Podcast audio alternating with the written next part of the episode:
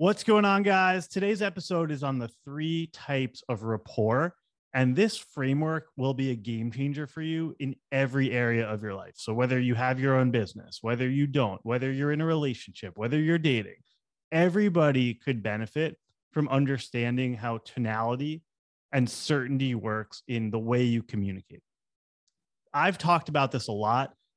7% of our communication is through the words we say, and the rest is either body language or tonality. The majority is actually body language, but tonality is critical. And I believe about double, two times as important as the words you say is how you say them. So, this episode is the recording of a training that I did for one of my coaching groups, uh, one of my programs that I run, Coach Academy, which helps coaches scale and grow their business.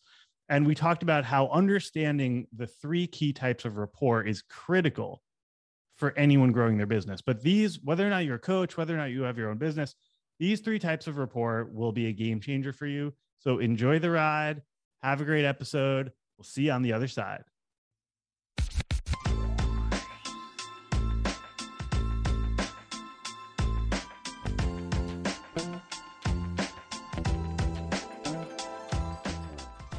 What is going on, guys? This is Brendan Burns, and welcome to the Brendan Burns Show. Join me as I interview, dissect, and share the stories of high performers who have created the life that they deserve on their terms. I sit down with speakers, professional athletes, and successful entrepreneurs from all over the world who have chosen to live a life of fulfillment and joy over status and money. In each episode, I share actionable strategies that you can implement in your life, plus inspiration along the way. So come join me for this episode of The Brendan Burns Show.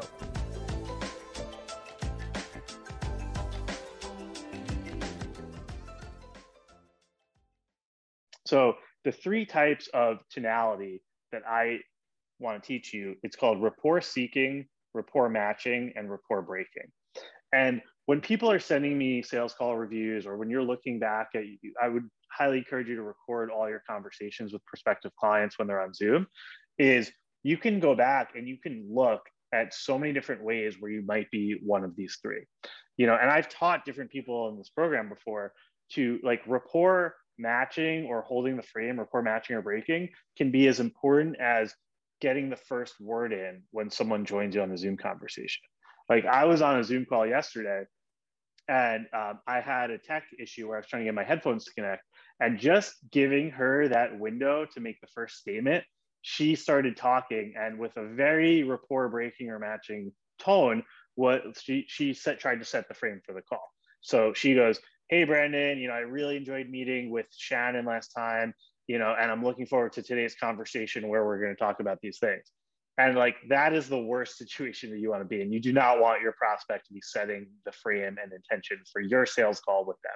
So what I did, this is more of an advanced tonality and, and sort of frame thing, is I didn't acknowledge that statement. I waited a little bit. I fixed my headphones, and then I kind of just ignored what she said. And I was like, "Oh, hey Nadia, um, how are you doing today?" Good, good. Got it. Cool. I'm so excited for this conversation today. I'm just curious, where are you based? Las Vegas. Oh, cool. That's awesome. Blah, blah, blah. Great. So yeah, let's get into it today. Shannon told me that, you know, you guys talked about these things I want to talk about. Right. So, you know, these things, while you might be thinking like, that's so silly, like how much does that really matter? Like that's leadership. And if you don't have the frame and you're not leading the conversation, you're gonna you're they're gonna subconsciously devalue you and think why would i pay someone a lot of money like thousands or tens of thousands of dollars for me to lead them? Where am i going to get value in that exchange? So the three types of rapport. Rapport seeking is what i call being more of like a people pleaser. So it's a very high pitched tonality you're being overly nice and you're being overly friendly like kind of like you're seeking approval. So for example, if someone gets on a, sa- a, sales call or a Zoom call with a prospect and the person says hello, and you say, Oh, hey, Dan, it's so nice to meet you. Thank you so much for taking the time to meet with me. Like, you, you some people are laughing, but like, go back and watch your recordings. You know, people get nervous in these conversations. People, you guys don't realize how you're saying it and what you're saying, but that type of rapport seeking tonality is going to crush you. Like you're just not going to sign up clients nearly at the rate that you can be um, if you're in one of these other tonalities. So I'm not saying be a jerk to everyone, but really watch your tonality when you're engaging with people. It's like you know the boss comes in right uh, you know into the company the ceo and then you're in the kitchen with them and you're like hey mr anderson like oh, it's so good to... no you want to people get promoted when they act like they're on the same level as that person you know? So it's really really important to look at um, if you're being rapport seeking in any way. Now rapport matching this is where you just kind of have a neutral voice tonality. So instead of like hey dan it's so good to see you on the zoom you want to mostly live in rapport matching. Like that's kind of where you want to be. So you would just say oh you know what's up dan? Great to connect with you. How are you? And so i'm doing a couple things. I'm bringing um, you want to be deeper deeper voice, and you also want to be louder. One of the things with the uh, volume of your voice is that also brings in more power, stronger tonality, and uh, more of a rapport matching. So one of the things that I actually did, I think it was in 2020, but I had a sticky note on my computer and it said, and I did this for a week and it was talk 40% louder. You know, and if you're the type of person whoever is in a social situation and people can't hear you, that's a good sign that you're being too rapport seeking. Like you want to get your volume up and you also want to practice speaking more from your stomach and your chest and feel it coming through your throat. You don't want to be a mouth talker. People who are rapport seeking are mouth talkers. They create all the volume from their lips. You want to have an experience where it comes through your entire body. That's going to create more rapport matching. And then when necessary, rapport breaking. So one of the exercises that you guys can try is really ramping up your volume because if I'm talking like this, it's harder for me to just like it's kind of uncomfortable to raise your volume of your voice and go higher pitched in your tonality because then you just sound like this and that's weird right so so usually when you get louder you bring your tone you bring um you go deeper and so one thing you guys can practice is just spend a week on sales calls trying to speak 40% louder and see how people respond to that. They might get a little intimidated, but they're definitely going to buy into your frame. So you, you want to just continuously remind yourself of am I being rapport seeking or am I being rapport matching? Now, the final category is called uh, rapport breaking. And so one of the ways to do that, I'll, I'll come back to this, is you know you're thinking about this all wrong. I'm going to do this with you in a minute. But the first, the best example of rapport breaking is a, is a police officer. So you get pulled over, and the cop looks at you and he goes, license and registration, right? He's completely, there is no rapport. He's not trying to create a rapport with you. He's trying to set the frame of I'm in charge, I'm in control, I don't care about you or what you think. You're going to give me your paperwork right now because I'm a cop and you have to legally, right? So that's a great example of rapport breaking. Now, rapport breaking, you don't really want to be here too often, but you do need to use it as necessary when people are not being respectful of you or they're not buying into your frame. So, for example, I did a call with a guy and he should not have been set to me. It wasn't my setter's fault though, because we did the call with the wife and she thought that uh, the husband did want to grow his business and they were kind of partners. And then when I got on with him, within the first you know 10 15 minutes i realized okay this guy wants to sell his company and retire which is not a great fit for me. Like i've advised companies on exits but it just wasn't a great fit. So you know we, we kind of come to that conclusion. And then he's like hey man you know i'd love to like walk you through a demo. Um, and it was a little bit more like matching or even breaking. He's like yeah man let's let me walk you through a demo because i want you to really understand the product well. And then if you know anyone who's interested in buying it you can make an introduction and I was like, yeah, that's not happening. So I had to get a little rapport breaking with him and just say, uh, yeah, Michael, look, you're uh, you're definitely not a good fit for working with us, and I just can't allocate my time right now for that because that's not uh, service that I'm offering, and you haven't engaged me formally for that. And you could see his face, like he felt very challenged and he got frustrated, but then he also kind of settled down and then ultimately had more respect for me. And that's kind of a separate point to being people pleasing is like, you know, a lot of times people are going to try to be in control because that feels safer for them but they're never going to get the results that they need from you as a coach if you're enabling that type of behavior so being rapport matching or even rapport breaking is necessary.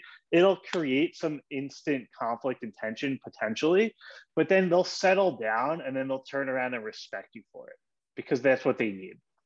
So an example of this, of being rapport breaking, is if you're on the phone with a prospective client and you can tell they have like this false certainty or false ego, or again, they're trying to hijack the frame or they're acting like they know it all.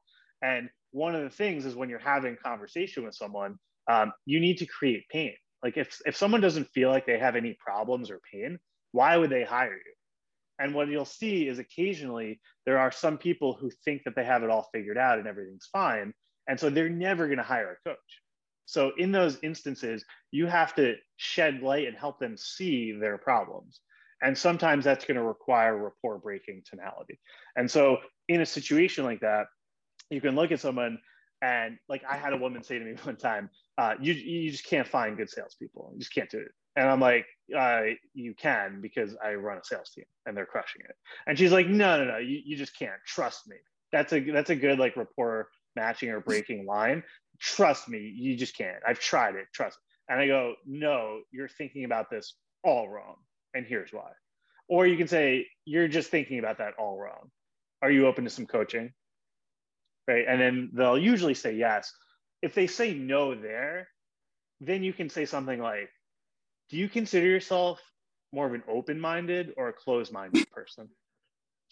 And everyone wants to think that they're open minded. So they'll say that.